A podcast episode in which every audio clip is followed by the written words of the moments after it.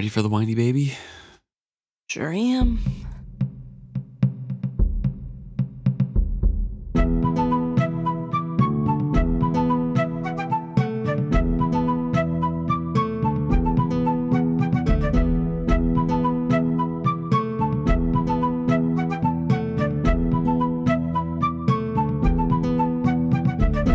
Welcome back to another episode of Is Fitz Happy. I'm Luke, And I'm Emma. And this week we're discussing chapter six Satrap Cosgo. Again, on this trend of telling us exactly what we need to know as a chapter title. Yeah, it must be hard to name chapters. You know, like I know you do it after the fact, after you finish writing them, but it'd be really boring to go back and try to name them all. yeah, I definitely I admire the authors who can do cute little like mini phrases or whatever that indicate the chapter, but I feel like I'd be more of a Robin Hobb and just straight to the point. Well, Robin Hobb has done that in the past. Other Yeah. books. This book just maybe she just didn't like. Yeah, maybe she just didn't like this book. Well, we get introduced to the whiny baby boy of the of this trilogy, Satrap Cosgo, who we don't know the actual age of. I don't think. I mean, there's probably context clues that we could figure it out from, but he's probably around thirty ish. I would guess, I don't know. maybe less, It's hard to tell. mid twenties. When Serilla and Cosgo first meet, he's 15, she's 19, and his father's pretty old already. She serves under his father for a while, though. Yeah, so true. don't know. And it's not, I feel like it has to be, they have to be at an age where she doesn't seem too old yet because he's still interested in her and sent all the other older women away. Yeah, So I don't know. A dude like this, I feel like her being in her 30s would be too old for him, but maybe not. Maybe it's more the whole thing that they're close in age and it's something his father had that he can't have. I don't know. Who knows? Anyway, we'll talk important. about that in the chapter. But it starts out immediately him complaining about his headaches, saying, And I'm bored. My head aches. Come entertain me. and then we are also introduced to Serilla, the companion of the heart, who we learn again through, you know, new character introductions here. Another part of the world. It's kind of similar to the beginning of Ship of Magic, where you go through a lot of exposition in their dialogue to learn about this new place, their situations, and where their loyalties and their thoughts lie. So we learn that Serilla is the companion of the heart to advise on Bingtown issues, and she doesn't think very highly of Satrap Cosgo in her head. Right. Which you can kind of tell uh, right away by the fact that she refuses to amuse him and reminds him that he's there for work, not pleasure. Yeah, because he summoned her to advise on the Bingtown, uh, Bingtown situation at the moment. He keeps complaining, saying that my head is throbbing so I can hardly see from the pain. So she's kind of like staring at him, looking at him like, oh my gosh, I can't promise that my advice will amuse you. However, if you would care to join me here at the table, I can enlighten you to the facts of the Bingtown Traders dispute. So continuously trying to ignore his invitations or his suggestions of like amuse me, help me with the pain, blah blah blah blah. And she's like, "No. Come look at this policy." right. And she does call him young man. And because we haven't gotten to the part where we know the age difference yet, it kind of sets up the situation where we know she's older than him. And this feels like a situation that she's been in before. This isn't a new thing that's happening. Right. This is what she expects of him. And you can really tell that she's looking down on this situation and not happy to be in this situation, but clearly something important is happening in her mind because she is sticking through his whiny prattle of amuse me, I don't want to do work. And she's still trying to get him to work. So she, uh, when she tells him that she is not going to amuse him again, he then tries to sort of get her to do what he wants by telling her that she can leave and he'll uh he'll bring in some of the other companions to fulfill his needs. And when she doesn't really protest, he changes his mind again and says, Never mind, let's talk about what you want to talk about. So there really is this weird dynamic going on in their relationship where even though he is the man of power, there is clearly some power that she is holding, and he is trying to play with her. It feels like cat and mouse a lot. Right. And so he, as he says, like, no, I've changed my mind. Well, my advisors tell me that this is an important matter to discuss, so let's go over it. But please, just rub my head for me, Serilla, just for a short time. I can't think while I'm in such pain. Serilla arose from the table and put a determinedly pleasant expression on her face. She reminded herself that the Bingtown issue must be resolved. It might even be resolved to her personal advantage. So, right there, we get a little bit of insight again into Serilla, and she's trying to push this situation a certain way. We learn later, and as we know, she wants to go to Bingtown. She wants to leave you sign and we learn later in this chapter as well you sign on as a companion of the heart to the satrap and as long as you have that ring on you are tied to the satrap no matter who the satrap is and you cannot leave the city because you are a companion of the heart you're supposed to advise the satrap and the satrap doesn't leave the city but her angle is trying to get to bingtown or at least to leave Right. And so to do that, she thinks the best way is to sort of give in to some of the whims of Right. the satrap Cosgo because at least then she gets him on a good in a good mood and hopefully that means that he'll give her what she wants. So she does decide to massage his head and he's complaining about how he must be put under a curse because his head hurts and he can't keep anything in and he just is overall having a bad time internally. and she makes comments that he could exercise and eat better and that would help. And get some and fresh air. yeah, get some fresh air but he doesn't really want to hear any of that because that's a lot of work but she does she does mention in her head that as she's massaging his head she can tell from the tension points that there probably is pain in his head so he's not necessarily wrong about being in pain and it's not i don't know he's not making it up to get close to her but he's definitely exaggerating in her point of view i think Right. And to massage his head, she had sat cross legged down and he had come over and put his head in her lap and uh, specifically his head on her thigh. And she keeps mentioning that, like, his hand just kind of like rests there and starts playing under her skirt a little bit, under her skin. And it's just, it's not something, again, that she is used to. Well, she's used to this from Cosgo, but as her position, this is not what she signed up for. right So in her head, she's just going over on and over and over of like, he's a petulant child, like all these descriptors. So we really, really, really know where she stands the first time through this book. Yeah, yeah, she's definitely not amused, but she's putting up with it because she wants something out of this. And then we get to know a little bit more about Satrap Cosgo. He talks about how one of the reasons he doesn't want to go outside is because last time he went outside, he tripped over the uneven pavement and landed on his knees like a common slave and even had his hands in the dirt, and he hates to be dirty. And Serilla has to point out that the reason he tripped is because he was intoxicated, and the filth that he got his hands into was the throw up, his own sickness that he tripped on in the first place, and that it's not the outdoors that's bad. It was the intoxication, and that maybe if he was sober, it wouldn't be so bad if he went outside.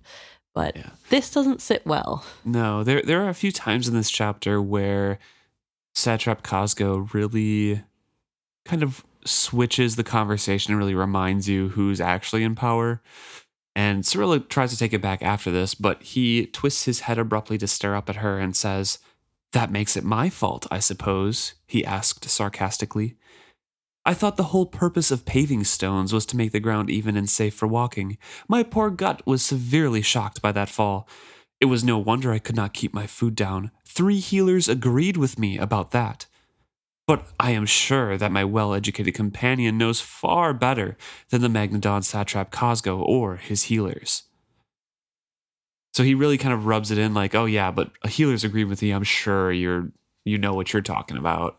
Right. And I think this really is the theme of this chapter, this whole petulant adult child, adult man child, pretending as though he knows everything. He is smarter than Serilla. He does not really need her there for her brains. And that's not really her purpose anyway. And this whole fight of, I'm important and she won't acknowledge that.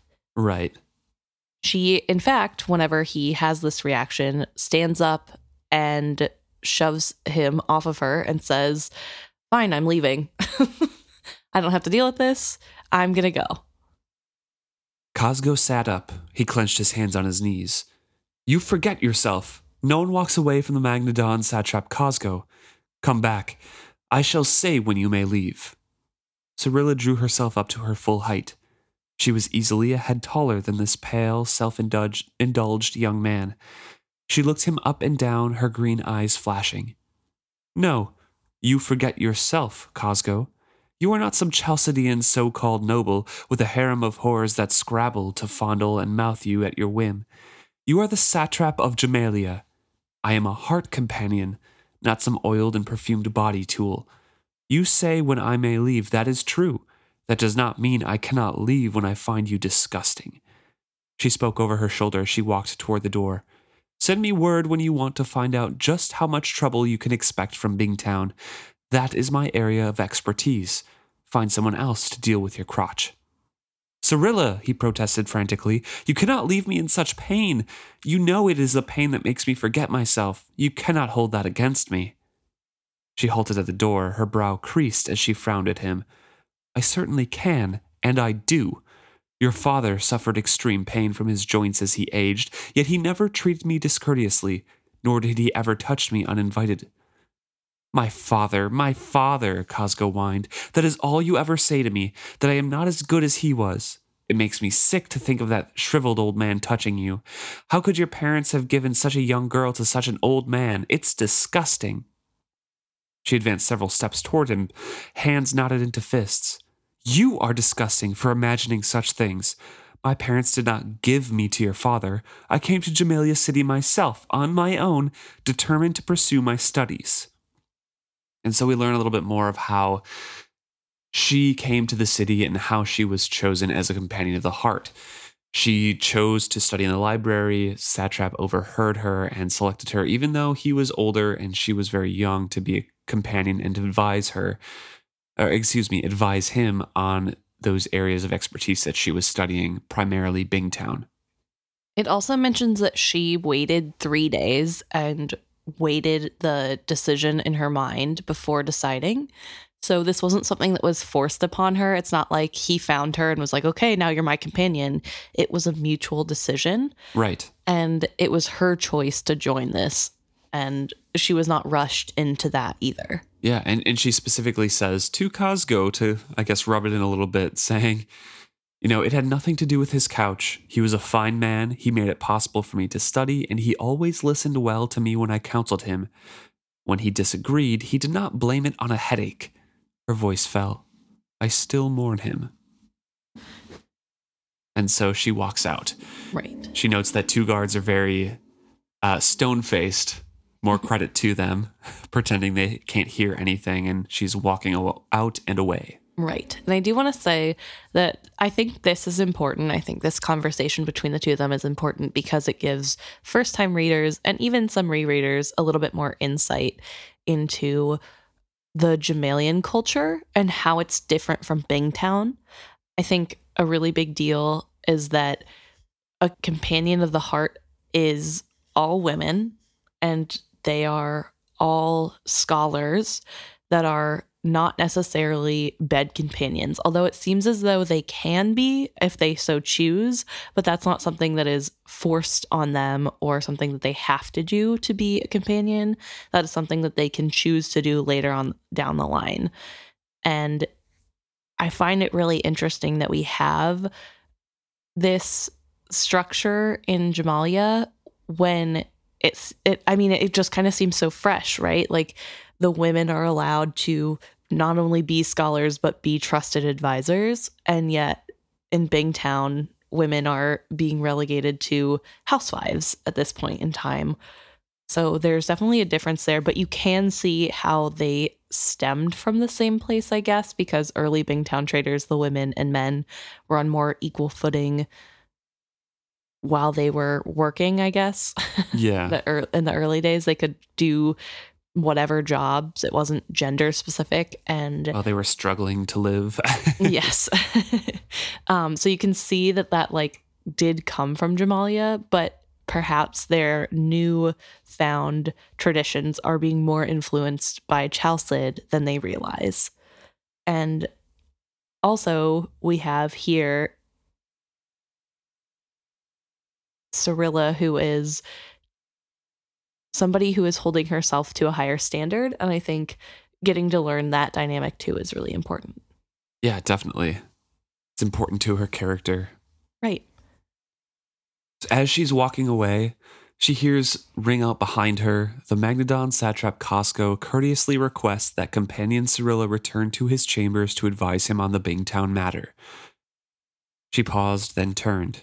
The expression on her face was studiously polite. It was in her vows. She could not refuse him her company if he asked advice in her area of expertise. Her considered advice was all she had vowed to give him. I would be honored, Magnadon. And she goes back in. Right. I also feel like it's really weird. Magnadon seems to be another title for the satrap. Right. But it's also like said almost like a first name sometimes. Yeah, yeah, it's really weird. So Cosgo is the guy's name, Satrap is his position. So Magnadon must be like supreme leader instead of just leader. I don't really know. I don't understand. And I don't I think the weirdest part about that to me, that like phrasing, is that we haven't seen it from the Bingtown traders at all. As far as I'm aware, at least not that I have picked up or consciously remembered. But Serilla calls him Magnadon Sawtrap. So maybe that's just something that like the Heart Companions, maybe that's how they're supposed to refer to him. Yeah, I'm not sure. I don't really, but yeah, I just found that a little bit funny because we've been saying it a lot. So I wanted to point out it's a little bit of a funny thing that this is the first time we're hearing of it. I don't think we hear it outside of the Serilla and uh, Cosgo chapters, but either way, we also learn now that in Serilla's position as a heart companion, you cannot refuse to meet with the satrap. About their area of expertise Yes. for advice, yes. And so she goes back in, deliberately sits at the table, and also spreads out her elbows to keep her own space so he he can't sit directly next to her. But he is sitting as physically close to her as he can without touching her. Yes.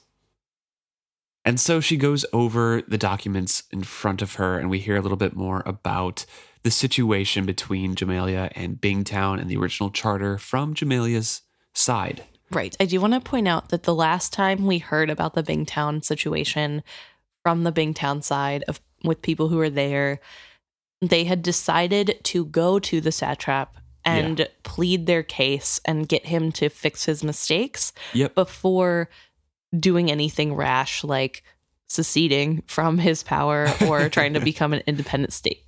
So that's where we were last time. And this is kind of the aftermath of this. So a lot of time has passed because they have been able to buy boat, get there, and leave at this point.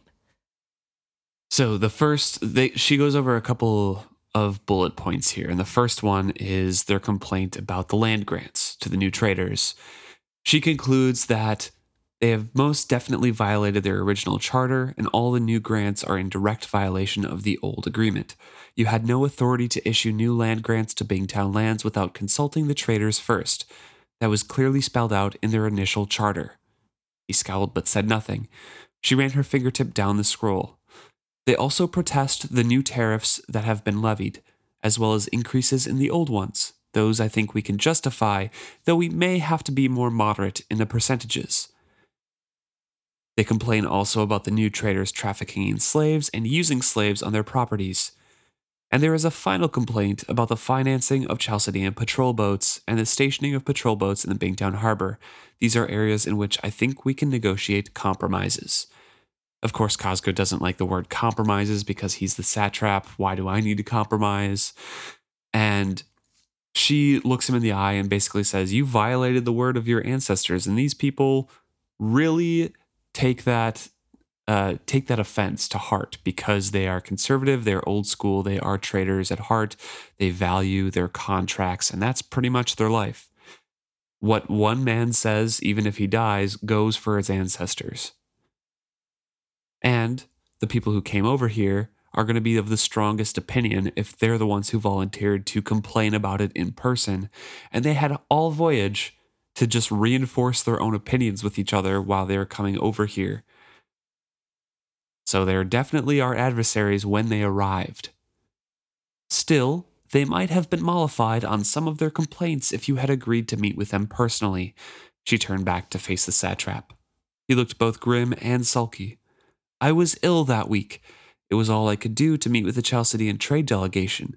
You might also recall that there was some investiture of priests that I had to attend. You spent most of the week in a stupor, sampling the new pleasure drugs the Chalcedeans had brought you. Twice you promised me that you would meet with the Bingtown delegation. Each time you kept them waiting for hours before sending word you were indisposed. You left me in a very uncomfortable position. They departed feeling snubbed and ignored. They were more convinced than ever of their own righteousness. She did not add that she agreed with them. It was her task to present the facts to him, not her feelings. At least, that was her present task. She hoped soon to take on more than that if her plans prospered. So we also get to learn here, get a sneak peek that the satrap, uh, as though we couldn't have told it before from what little we heard, the satrap Cosgo is not very good at his job. He's not a very good ruler, and he is clearly more interested in doing drugs with Chalcedeans than he is ruling over his people. Yeah, Regal was a much better ruler, but they are cut from the same cloth. Yes. Yeah, there's definitely this sense of bad leadership going on here. I feel like, at least with Regal, he could do business and then it was time to party. It seems like Satrap Cosgo is just all party all the time. Yeah. He was raised spoiled and didn't learn anything from his father. Right.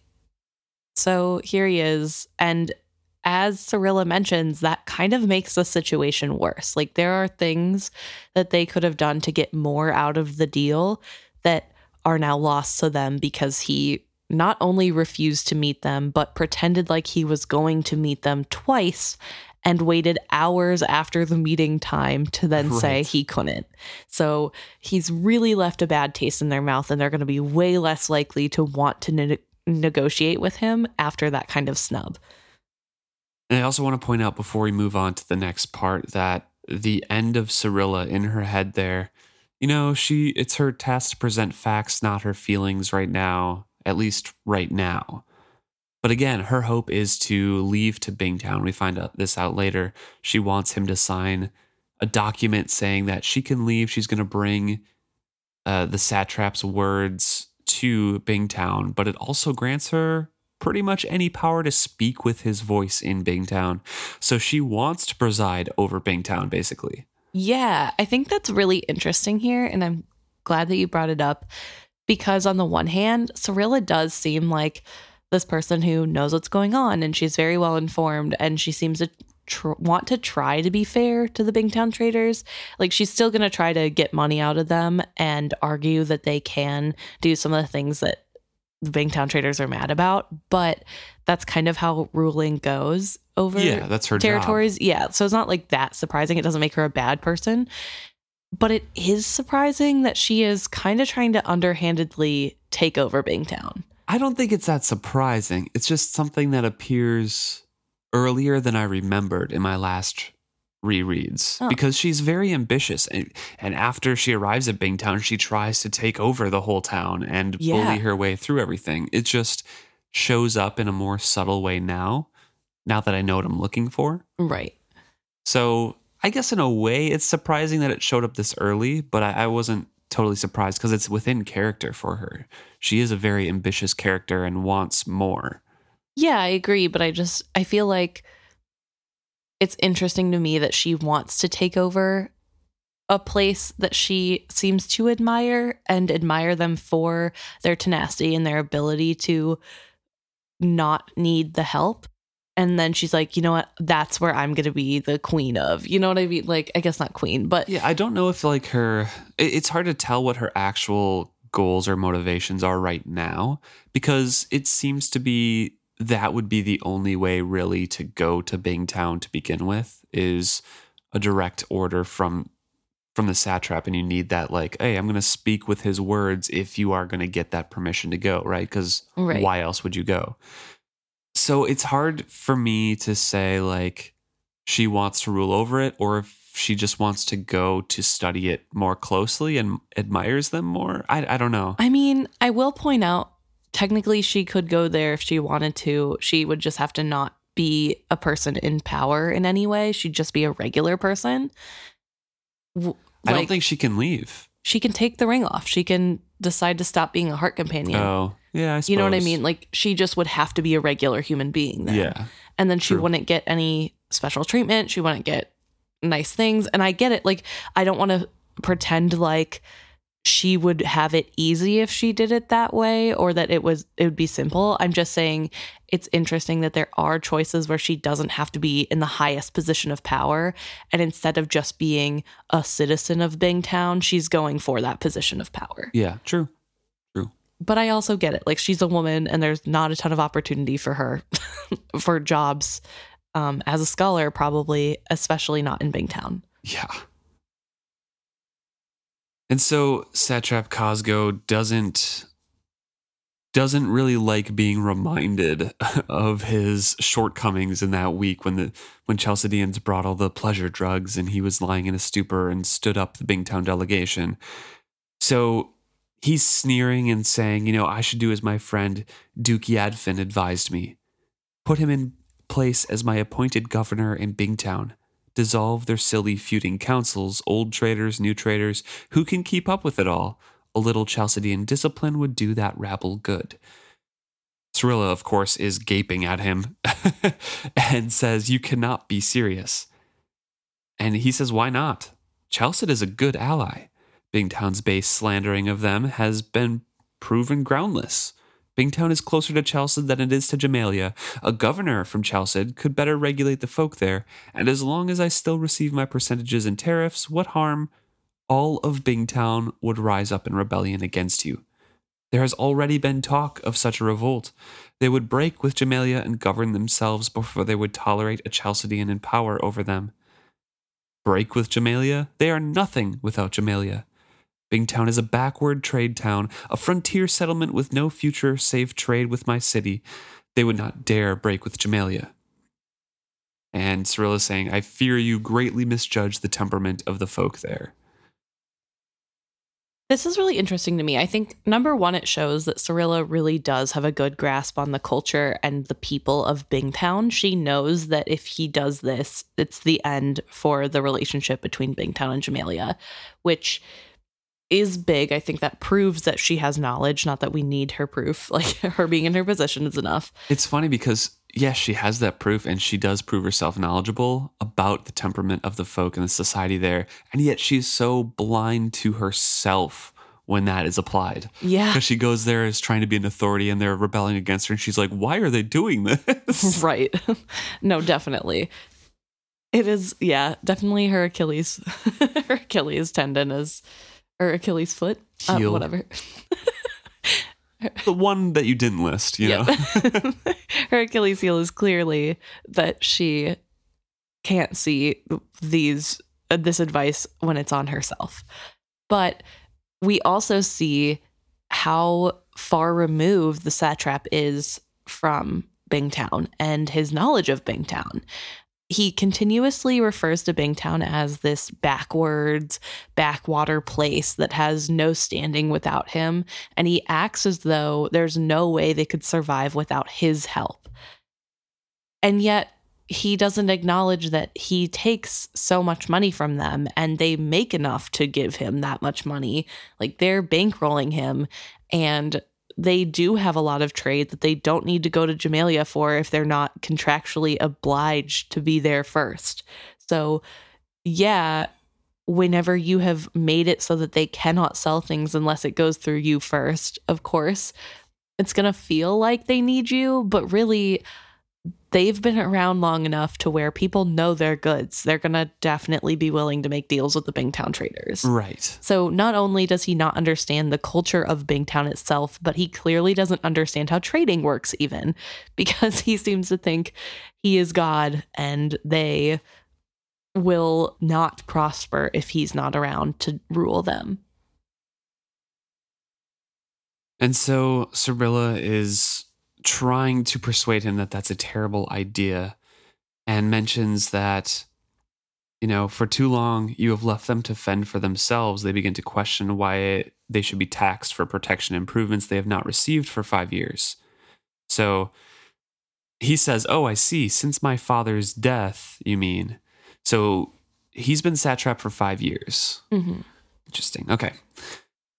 You blame the discontent of this rabble on me do you she says, No, not entirely. Before your father died, he let things slip as well. In his old age, he wasn't as detail oriented. But you've just continued with that neglect.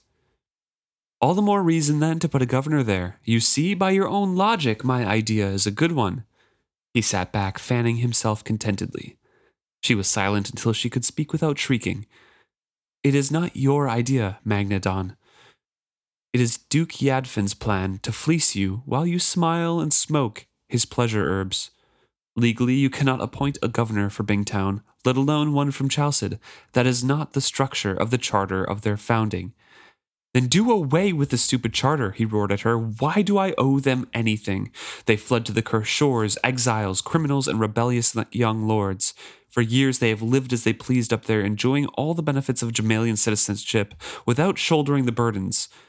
They cede to you 50% of their profits, Magnadon. That is a higher rate than any other class of citizens pay. They argue, and well, that they receive that few benefits, and that they have paid for all improvements to their harbors and piracy, and that the piracy in the side passage is worse than it has been since. Yet they resist my efforts to control the pirates. How can I protect them if they will not permit my patrol boats to shelter in their harbor? So it's going back and forth, and he's trying to argue and bringing up okay points for a petulant, addle minded, bad ruler. But she's easily shutting them down and saying, like, this is why. This is the reality, not the made up thing in your head. Yeah. Because, like, yeah, that is a good point to bring. Why are they complaining about piracy if they're also complaining about my patrol boats? And she's like, well, this is one of the compromises that we could do. They propose to fund their own patrol boats. They don't want the Chalcedeans there. Let them take their taxes that they pay to fund their own stuff here. And it'll be cheaper if they do it. Yes. And Cosgo demands, oh, this is so stupid. But would they do a good job? And Serilla sighs. It's in their own best best interest to do a good job? It's such a stupid question because, yes, they will do a good job. They're the ones protecting themselves from pirates. No, they're going to do a bad job. Yeah. I well, I want to back up a little bit before we get into this section 2. Just the idea that he can't grasp that oh, they're they used to be outlaws and they benefit so much from being under me.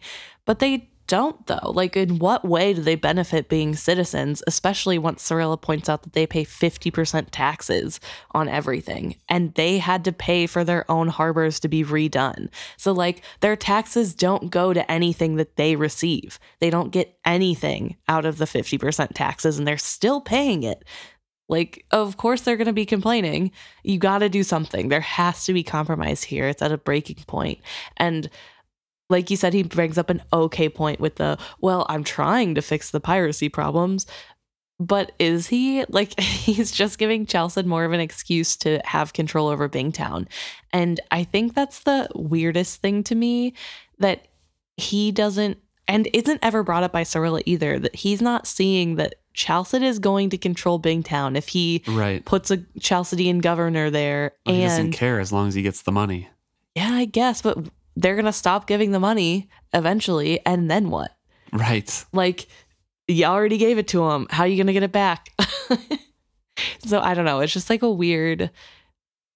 I don't know why Cyril wouldn't also bring up that point, but maybe she just figures it's uh It's Too a hard of a lost battle. cause because he loves Chalced, right? I guess, yeah. Why would our great allies and friends do that to me?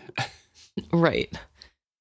I don't know. Chalced is kind of crazy because they really are trying to put their finger in the pot of every single royal It's up the coast. it's the smallest land area Yeah. of all the kingdoms. But they're going hard for it. True. I guess, little by little. So she says basically they could do this. You know, this would be probably a good compromise and they would appreciate that gesture. And he says, Oh, very well. I'll see them and agree to that one. But they have to, Magnadon Cosgo, it is too late for that. The delegation left here weeks ago. They went back to Bingtown. And then Cosgo's like, Well, then why are we worrying about it? It's fine. Yeah, they're not even here anyway. Who cares? We don't have to do anything then. Why are we in this meeting, basically? And she points out because you told them that you would send them a reply. Like, you already snubbed them. We are trying to keep a civil war from happening. Please do your job. Right. And he's like trying really hard to get out of doing his job. She weighed her chances, decided to risk all. I would like to write up your decisions and take ship to Bingtown. The sooner I carry your decisions to them, the sooner the crisis is resolved. She shuffled papers yet again, aligning them with obsessive tidiness. I have drawn up a doctrine authorizing me to negotiate on your behalf. If you wish, you could simply sign it. I could take ship tomorrow, and you would not be bothered by any more of this discussion. She fought to keep hope from her face and voice. He leaned over the table to look at the document penned in her even hand. Her heartbeat quickened.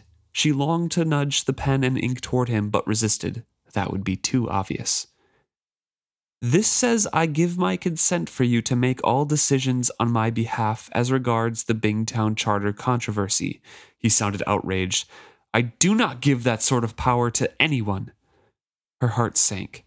It wasn't going to be as easy as she had hoped, but she would not give up yet. It is true that you have not given anyone that sort of power in the past.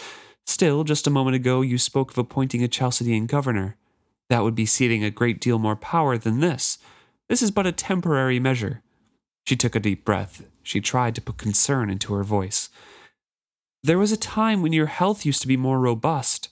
I know how these negotiations task you. I see no sense why the entire satrapy should endure the risk to your health. Bingtown is my area of expertise. I should be very happy to serve you in this regard. I feel it is my duty. Your duty? I wonder. Not your opportunity, then? He had always been slyer than he looked. She tried to appear baffled by his words. Magnadon, I have always considered my duty to the satrapy to be, to be my greatest opportunity in life. Now, as you can see, I have left plenty of room at the bottom where we can write in some limitations. A time limit seems called for, for example. She shrugged. I simply saw this as the swiftest, easiest way to solve this. You would go to Bingtown alone? The companions of the heart do not leave the grounds of the palace, not ever. Freedom receded. She let nothing show on her face. And so she's arguing back and forth here and continues to try to argue for this position by saying, like, oh, yeah, I would honor them and they would be honored by a companion of the heart. Because as you said, they never leave. But if they did in this case, they know that they would be the top of the importance for your satrapy and they would be honored by that. So I should go. Right. And I think that that is a really good argument for her to make. I think that you can see that she's really trying to cling on to this hope that she can leave. Right. And there is that desperation, that feeling of she needs to get out of here. She does not want to be here anymore. And this is her only chance. I also think that it's really interesting that Satrap Cosgo talks about how he doesn't give that kind of power to anybody after saying that he was going to give that power to a Chalcedean, which, you know, Serilla does point out and tries to explain. But the fact that he doesn't see it that way is, I wonder if that stems from the fact that that's a man and this is a woman and a woman under his power, no less. Maybe. Yeah. And so she, he's like aghast that she would try to have any power of the satrap. That's not her right. Um, but we do also learn here that when you are a heart companion, you aren't supposed to leave the city. You aren't supposed to leave the palace. the palace at all. And that's a really big deal. And I think also a big revelation and probably why it was a big shock that such a young person came into the palace because um, I'm sure everybody knows you're not supposed to leave Right. once you become a companion of the heart. And so she kind of gave up her youth to be an advisor. Well, I think also is that you're a companion for life, and the satrap who chose her was old and getting on with years, so people were surprised that he chose another one who was younger. Mm, maybe. Also, a little strange that he's he chose a young person who wouldn't have any diplomacy like experience. she That's was what the satrap is for. She's not diplomacy; she's just knowledge on Bingtown, right? Oh, I guess yeah, but she was like still studying when he found her. So like, Yeah. it's not even like she was a learned scholar. she was a student, and he was like, "Yeah, no, I think you'll do well." anyway, off topic for sure. In her head, she's thinking about Bingtown here, and this is kind of when first time readers truly learn her angle, I guess. You you read like the freedom receded and all that. So yeah, oh, she wants to get out. But then you hear this part fabled Bingtown, frontier city of magic and opportunity. The only settlement that had ever survived the cursed shore, let alone prospered there. How she longed to see it for herself. She said nothing of the Rainwild traders and the reputed cities far up in the Rainwild River. They were no more than an elusive legend. To imply that there was treasure he did not even suspect would only incite, excite his greed. She tried to refocus her thoughts. So, question for you: How does she know about the Rainwild traders and their towns? I thought this was a big secret. Yeah, big secret, but there she has access to all of the the documents in the satrapy. I'm guessing that piecing together, just kind of like elderlings and six duchies, you know? So do you think that means that like in the original agreements the Rainwild traders were more prominent or that I don't Uh, no, I, I feel like that's where they first originally settled, right? So they probably sent back missives like, "Oh, we settled here, this many families, and then this many families move to the Bingtown location." And she's like, "Oh, that's a lot of people to not move." You know, so and, and then looked at the economy of the situation, I'm sure, and they sail up the Rainwild River for some reason, you know, Like, Right. So do you think then that that's something that she herself discovered or is this something that the scholars that study Bingtown all know? I feel like she's one of the only scholars that studies Bingtown, and that's probably why she was chosen. But two, she probably pieced together herself. I would guess. So this is in your opinion you think this is new information that she thought up Yeah, or discovered, I guess would be better because it's true. So, okay, interesting. I did not think that. I was thinking there must have been some record that that like current old traders are not aware of. I don't know. Like it wasn't always a secret, and maybe Yeah. there was some event that made them like, okay, we're gonna pretend like they all died, and I don't know. it's a big secret. Yeah, no idea. Could be possible, but it's just in my mind. It is far more likely that she pieced this together based on different things than this being a known piece of information and it being forgotten. Okay, So either way, Serilla thinks that she has this information solely, and Satrap Cosgo doesn't know anything about this. So she's trying to keep some stuff back, and she wants to see Bingtown, this fabled city, and the center of her studies for so long. And she says, Before your father died, he promised me that someday I would see that city for myself. This is also an opportunity for you to keep that promise. As soon as she uttered the words, she knew they were a mistake. He said he would let you go to Bingtown. Preposterous. Why would he promise you such a thing? His eyes narrowed with sudden suspicion. Or is that what you demanded in return for your favors? Did my father ever lie with you? A year ago, when he had first dared ask her that question, it had shocked her into silence. He had asked it so often since that then that the silence was reflex now.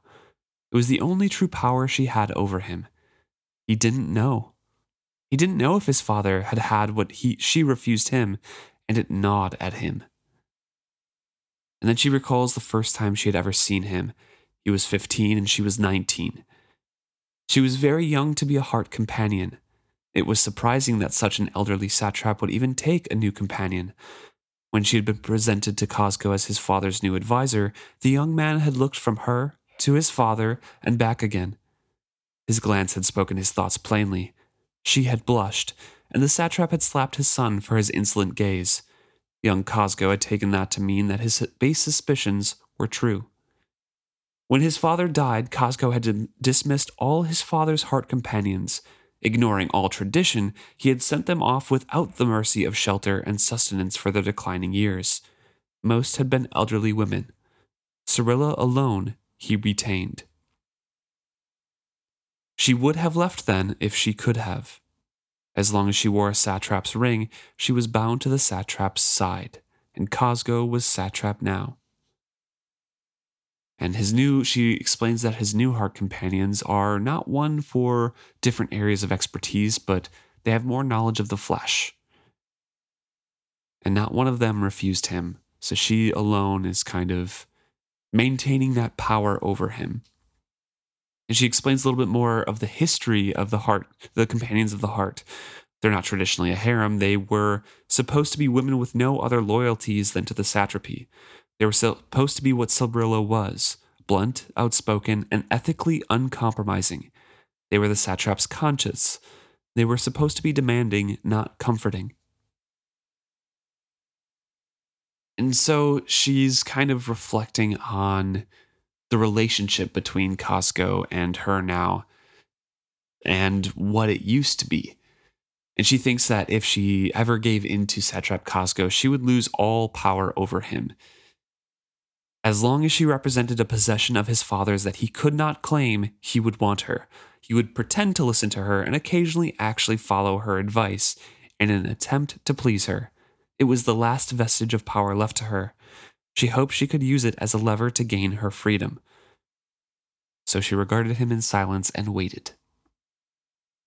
So that's a lot of stuff. So I'm going to go back to the beginning um, to talk about a few points.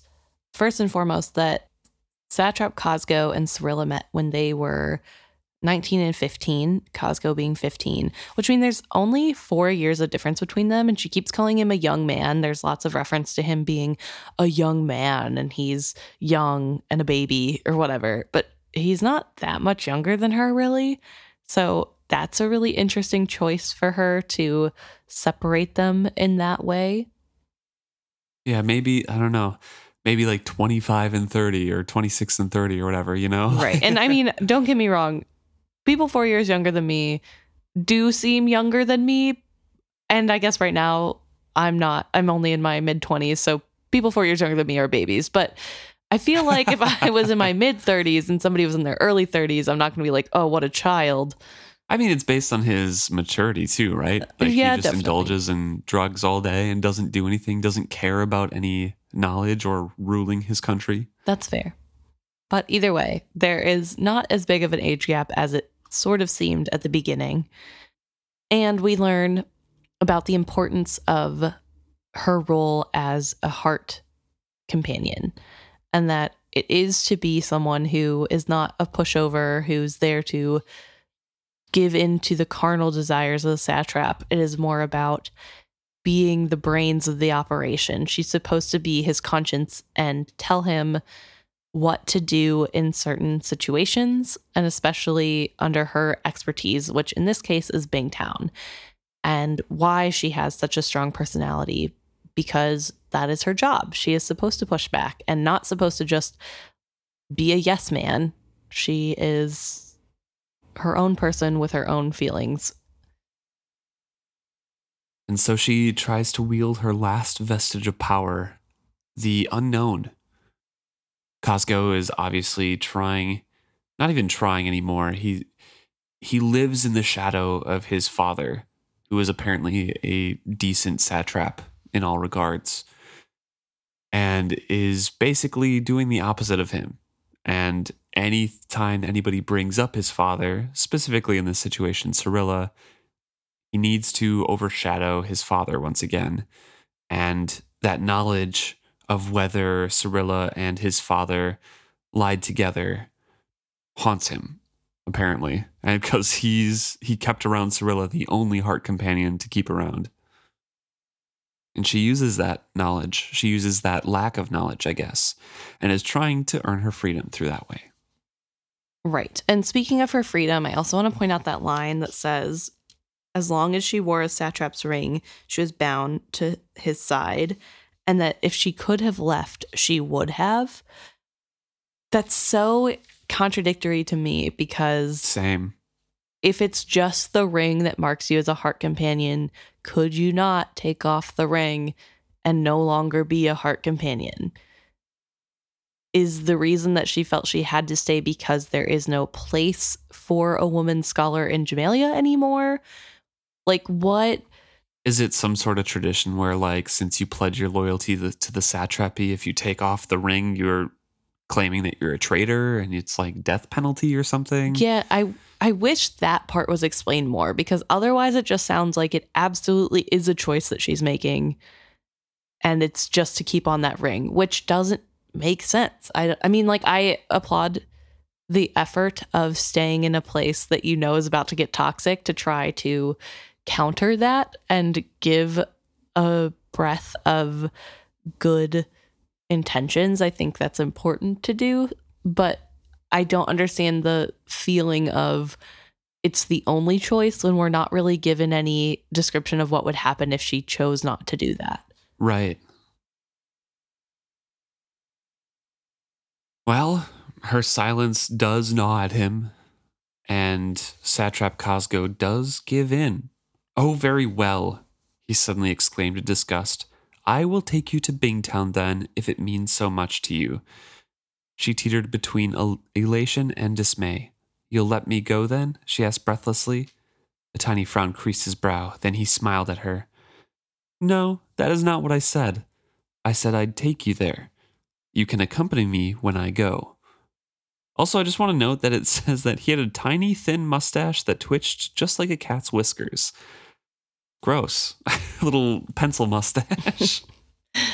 You know, it, he's trying to grow a mustache. He is yo- uh, but a young boy. and she says that, you know, for two generations, no ruling satrap has left Jamaillia City. And he throws back in her face, but it's as you said, they'll be all the more honored when I show up for this, these negotiations. Besides, it's on my way to Chalced. I had been invited there numerous times. I had already decided to go. You shall accompany me there after we have settled the rebellious rabble in Bingtown. His smile widened. There is much you can learn in Chalced. I think it will be good for both of us. Which uh, ends on a very gross note. Just in his mind. yeah, definitely. Robin Hobb's really good at writing those slimy characters. oh, yeah. The pathetic, slimy characters. But now we have the next setup in our plot. So they were snubbed. Bingtown is going to go back and stew in their own dismay. They're going to have the Chalcedean patrol boats there, and it's they're going to be there for months while the satrap and Serilla head over. Yeah. Yeah, there's definitely some rising tensions, definitely a little too late from Satrap Cosgo's point of view, I guess, or side from his Yeah. side. It's a little too late. But he clearly thinks this is a good idea. And I, I don't even know. He probably would have just gone to Chalced otherwise and skipped past them, which would have been way worse. But at least I guess he's stopping in Bingtown now. yeah, and he never makes it to Chalced. True. Well, if you have any thoughts about that chapter, please let us know. Because we had an introduction to two new characters, Serilla and Cosgo. Let us know your thoughts on the characters, how they evolve, what you think about the introduction to them, and Serilla's ambitions. Slash, does she just want to leave, or is she just excited about the scholarship opportunities in Bingtown? You can email us at isfitshappy at gmail.com, or you can message us on Facebook, Instagram, Twitter. We're also on threads now. And we post these episodes on YouTube. So you can DM us, comment on any of our posts. Please just let us know what you're thinking. See you guys next week.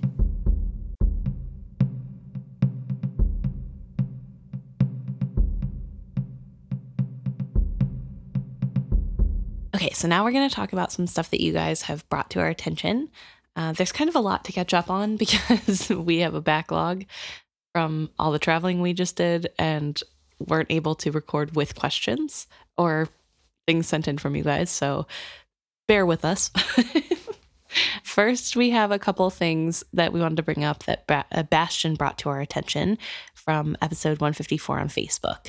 Uh, the first thing that we're going to talk about is such an exciting idea that I'm really happy to have this. It's now canon in my mind.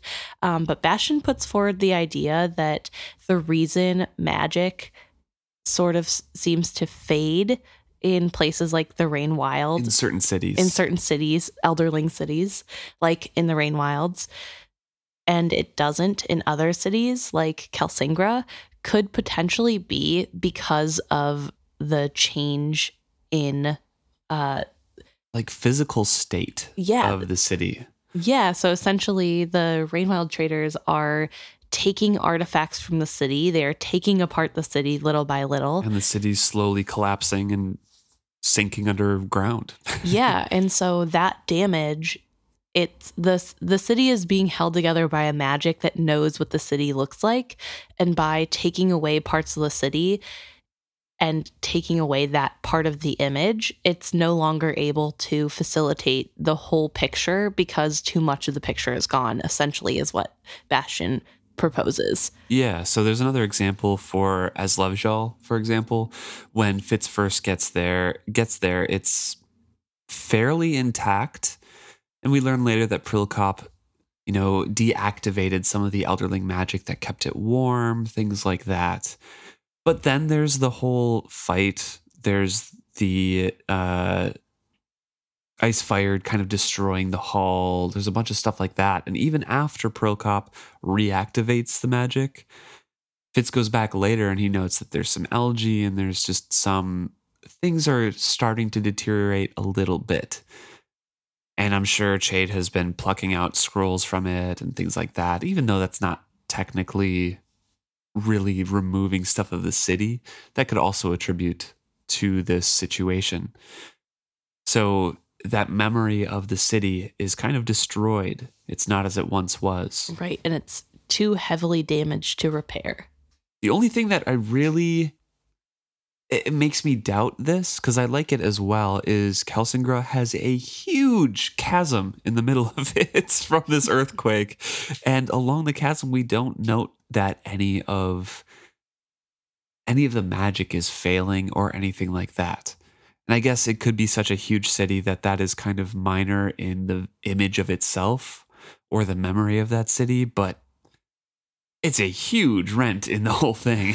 Yeah, I would I would argue that that's where silver comes through So it's lot. stronger there. So the magic is just stronger in general. See And it isn't a huge chunk of the city. It's just a big lake, right? Like there's still it's maybe a full neighborhood gone, but there's still like 80 more neighborhoods. So Okay, yeah, I can see that. in that scheme, I feel like it's not as much damage because nobody's pilfering it.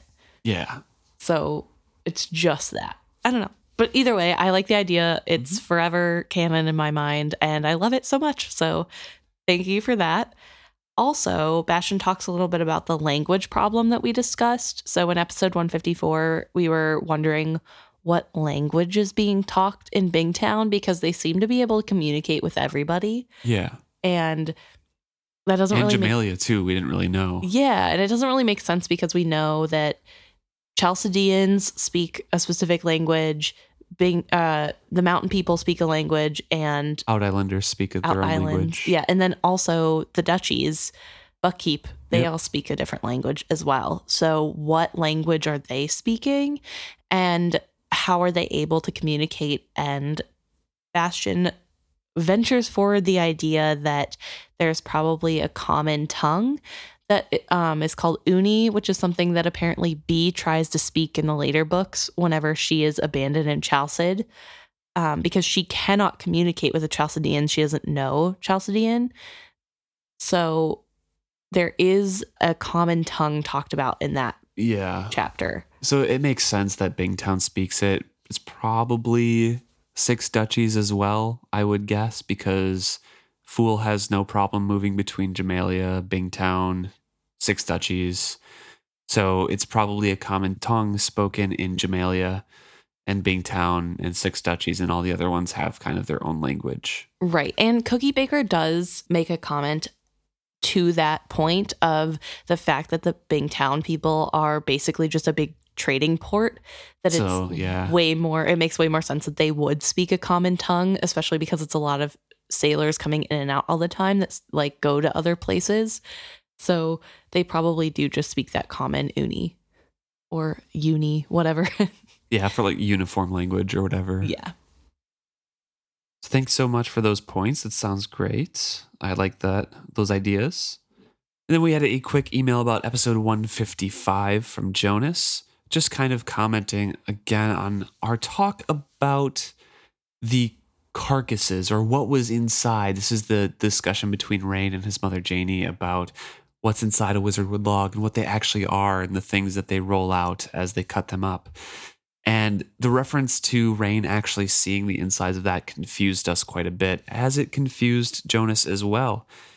And he puts forth a couple other options that similar to the ones that we discussed, and we still really can't come to a conclusion. Do they prep the logs ahead of time? But then does it really make sense that Tintaglia's a log that's intact and not prepped?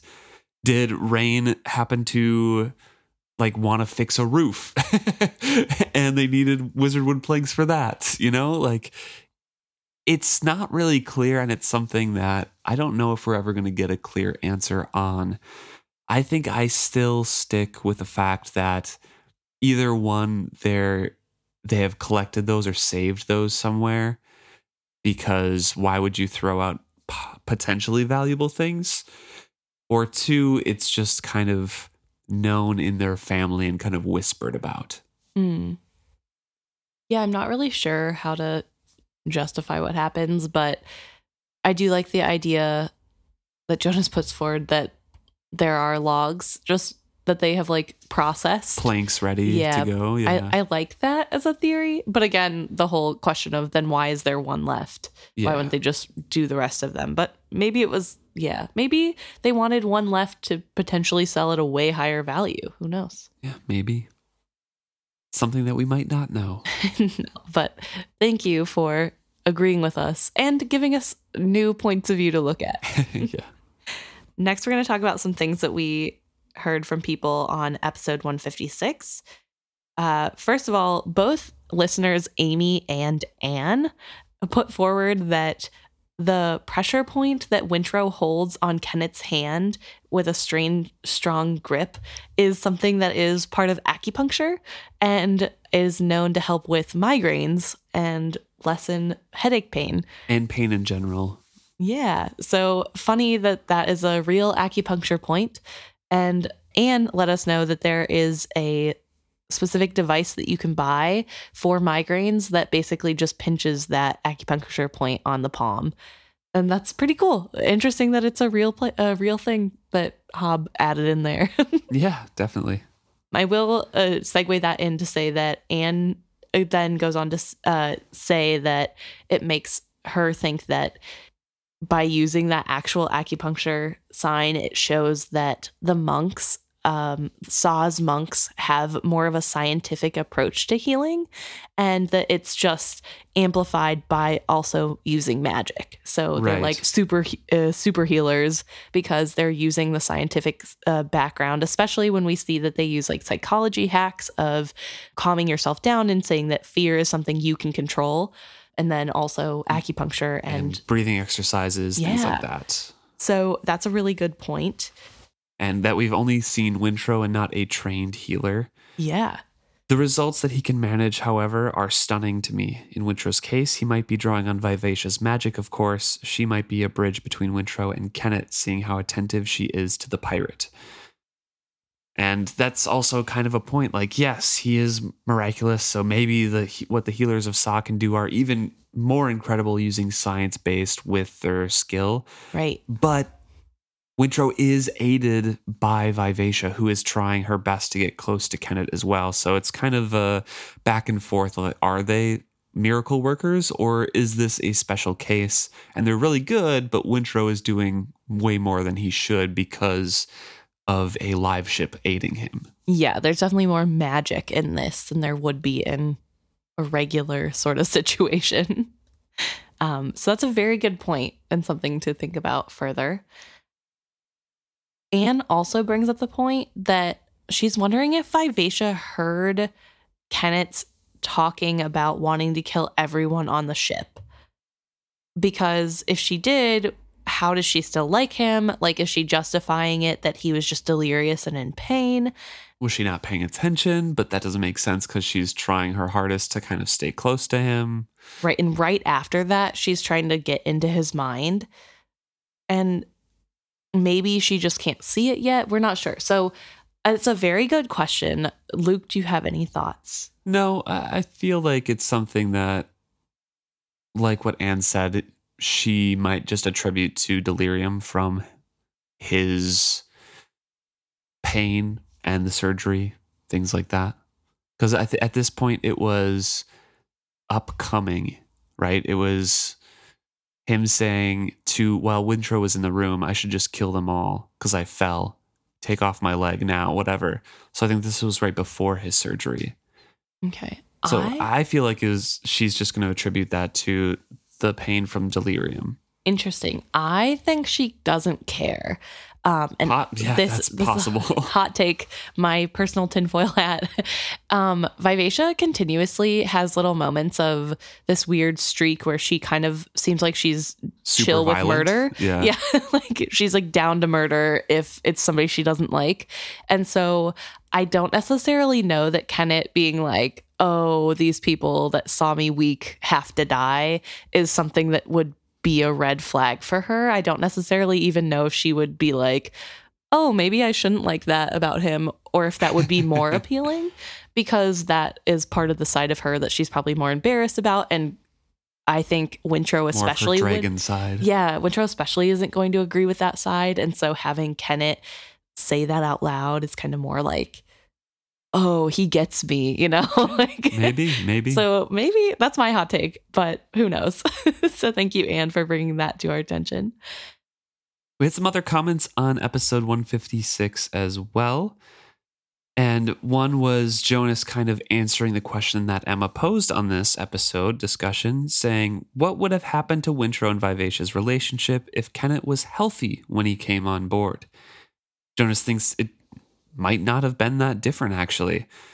Kennit would have tried to keep Wintrow and Vivacia a bit more separated, I think, and I think it would have been a lot worse for Wintrow and Etta's relationship in the long term.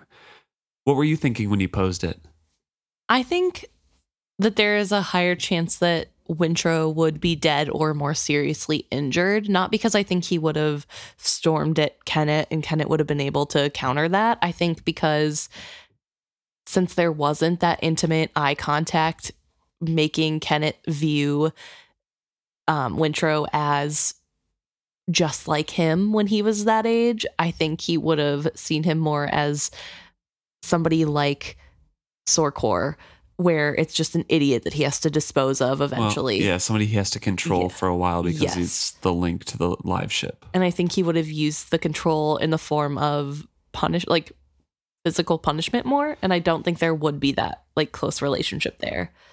And it's interesting that Jonas brings up the relationship between Etta and Wintrow because the surgery and Kennit's injury creates kind of both sides in enmity and like the healing of the relationship or the bringing them closer together because Etta hates that Kennit is injured and has to have Wintrow, this boy, do surgery on him, right? Doesn't understand why Wintrow is the one that Kennit chose Right. why he dismissed other healers, but this 14 year old boy can do it. So, kind of resents that and how Kennit immediately latched on to Wintrow. But also, Wintrow doing it successfully does bring them a little closer together. So, it kind of put a wedge between them and drove them closer together. So, if Kennit was healthy to begin with, would there be that animosity in between them to begin with? I don't think so but I also don't think there would be any driving force to push them together. True. I so don't- maybe Jonas is right. yeah, maybe they just wouldn't have cared or she wouldn't have cared about him. Yeah, probably not.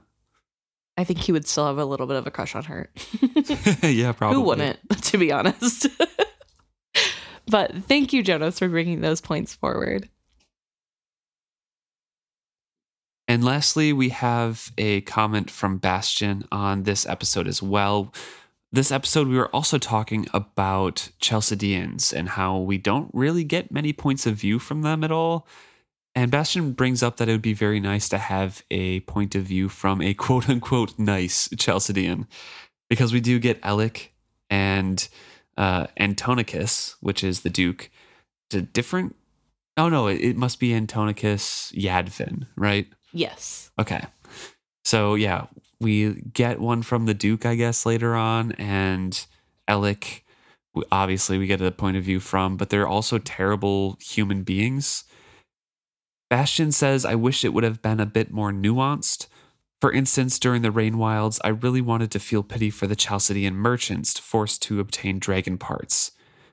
They turned out to be scum too when they contemplated chopping up Malta into pieces and presenting her as dragon meat. So, like, there's just not that nuance take on Chalcedeans really until the Rainwild Chronicles with Selden and the daughter, and it's only the Duke's daughter Yeah. that is like somewhat good, you know? And Bastion also brings up Kerf, uh, who could have been a good guy, but due to Vind- Vindeliar's mind control, he never really gets the chance to redeem Chalcedeans and do something selfless. But I don't think Kerf was that good of a guy either. I mean, Mhm. yes, he was pretty much indoctrinated from a child growing up in Chalcedean culture, but due to that upbringing, he turned out to be not that great of a guy.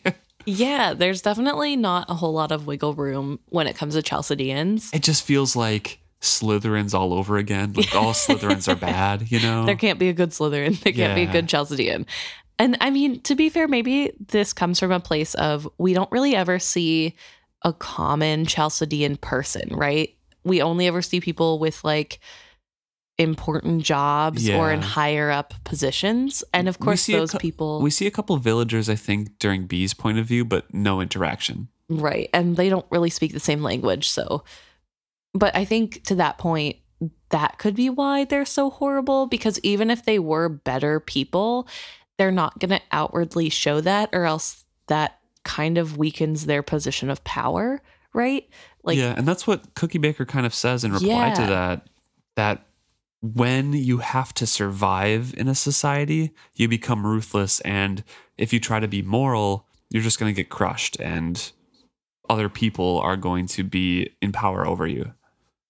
Yeah, so I do think there is a, still a chance that there are Chalcedeans who are not awful, but I think we would have to get a book written from Chalcedeans' point of views in Chalced for us to be able to find that out for sure. right. So thanks for those thoughts. Very interesting kind of look into Chalced and maybe a lack of nuance that Robin Hobb hasn't put in yet. Maybe Yeah. saving for future books. Who knows?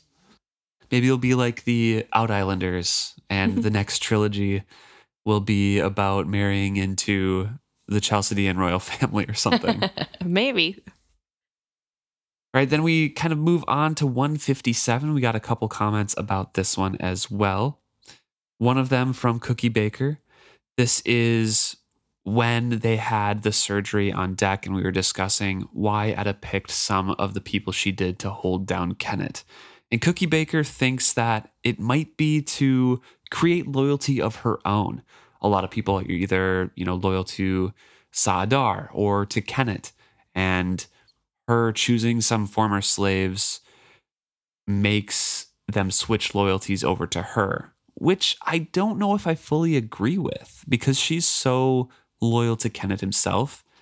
I, I can agree with the shifting loyalties argument, but I don't think it would be to shift the slaves' loyalties over to her.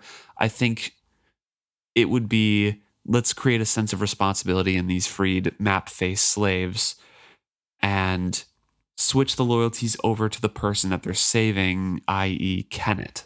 Right. That would be my thought, but it is a very good, um, good information to keep in mind, and a Yeah. good angle to take. Yeah. And I don't necessarily think that it's that crazy that she could be doing it for her own personal gain. I think she's smart and she knows that things are precarious right now. But I think that's more of like if Kennit isn't around, then at least I have these guys to back me up. Right. Less of a I need to hold my own against Kennit sort of deal. So I'm not sure, but I like the thought process behind it. Yeah. We also had an email from Keith on episode 157 about the skill. So this one is kind of equating what we've talked about before, equating the skill or magic use to drug use. And this is something that Robin Hobb has kind of talked about, not maybe in specifics, but just saying she started out with what if magic was addictive, right? And it had bad consequences. And Keith is kind of talking about the differences between the priests of Sa and the men, basically all men, of the six duchies. yeah, the Farseer men at least. Yeah, the Farseer men of how they access skill and the effects that we see on them.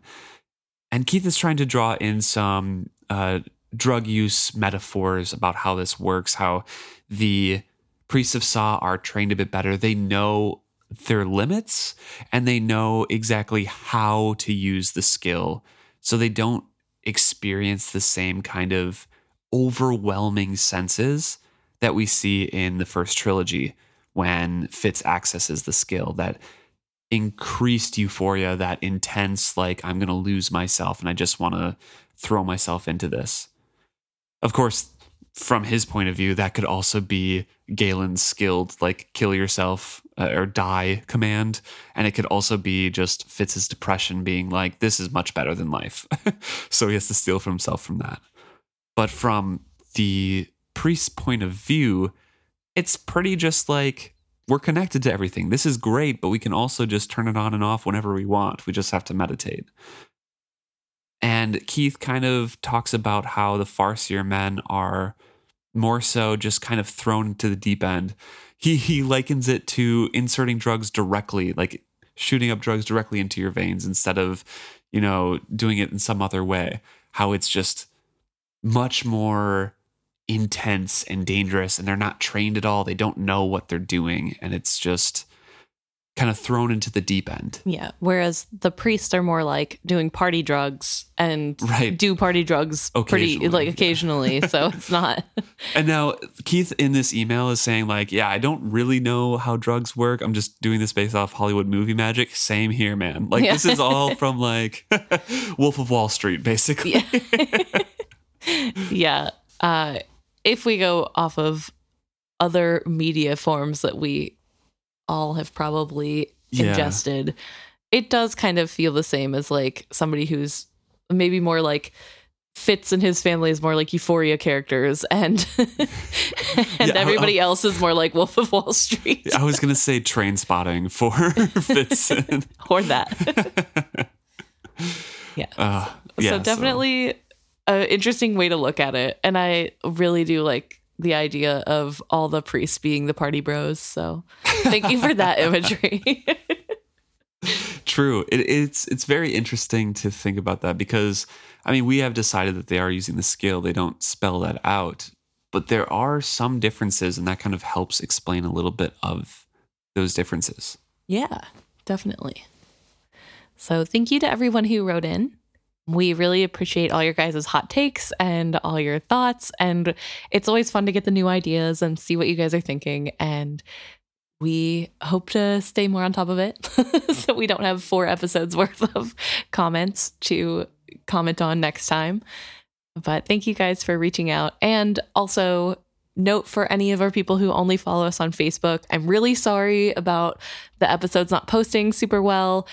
I'm not really sure what's going on in there. We're we keep getting marked as spam, and I'm trying to fight it with Facebook. We're trying to make it work. Um, so the posts are going to look a little weird for the next couple weeks, but we're still posting there. so so thank you guys for your patience, and thank you guys for writing in. We really appreciate hearing from you all.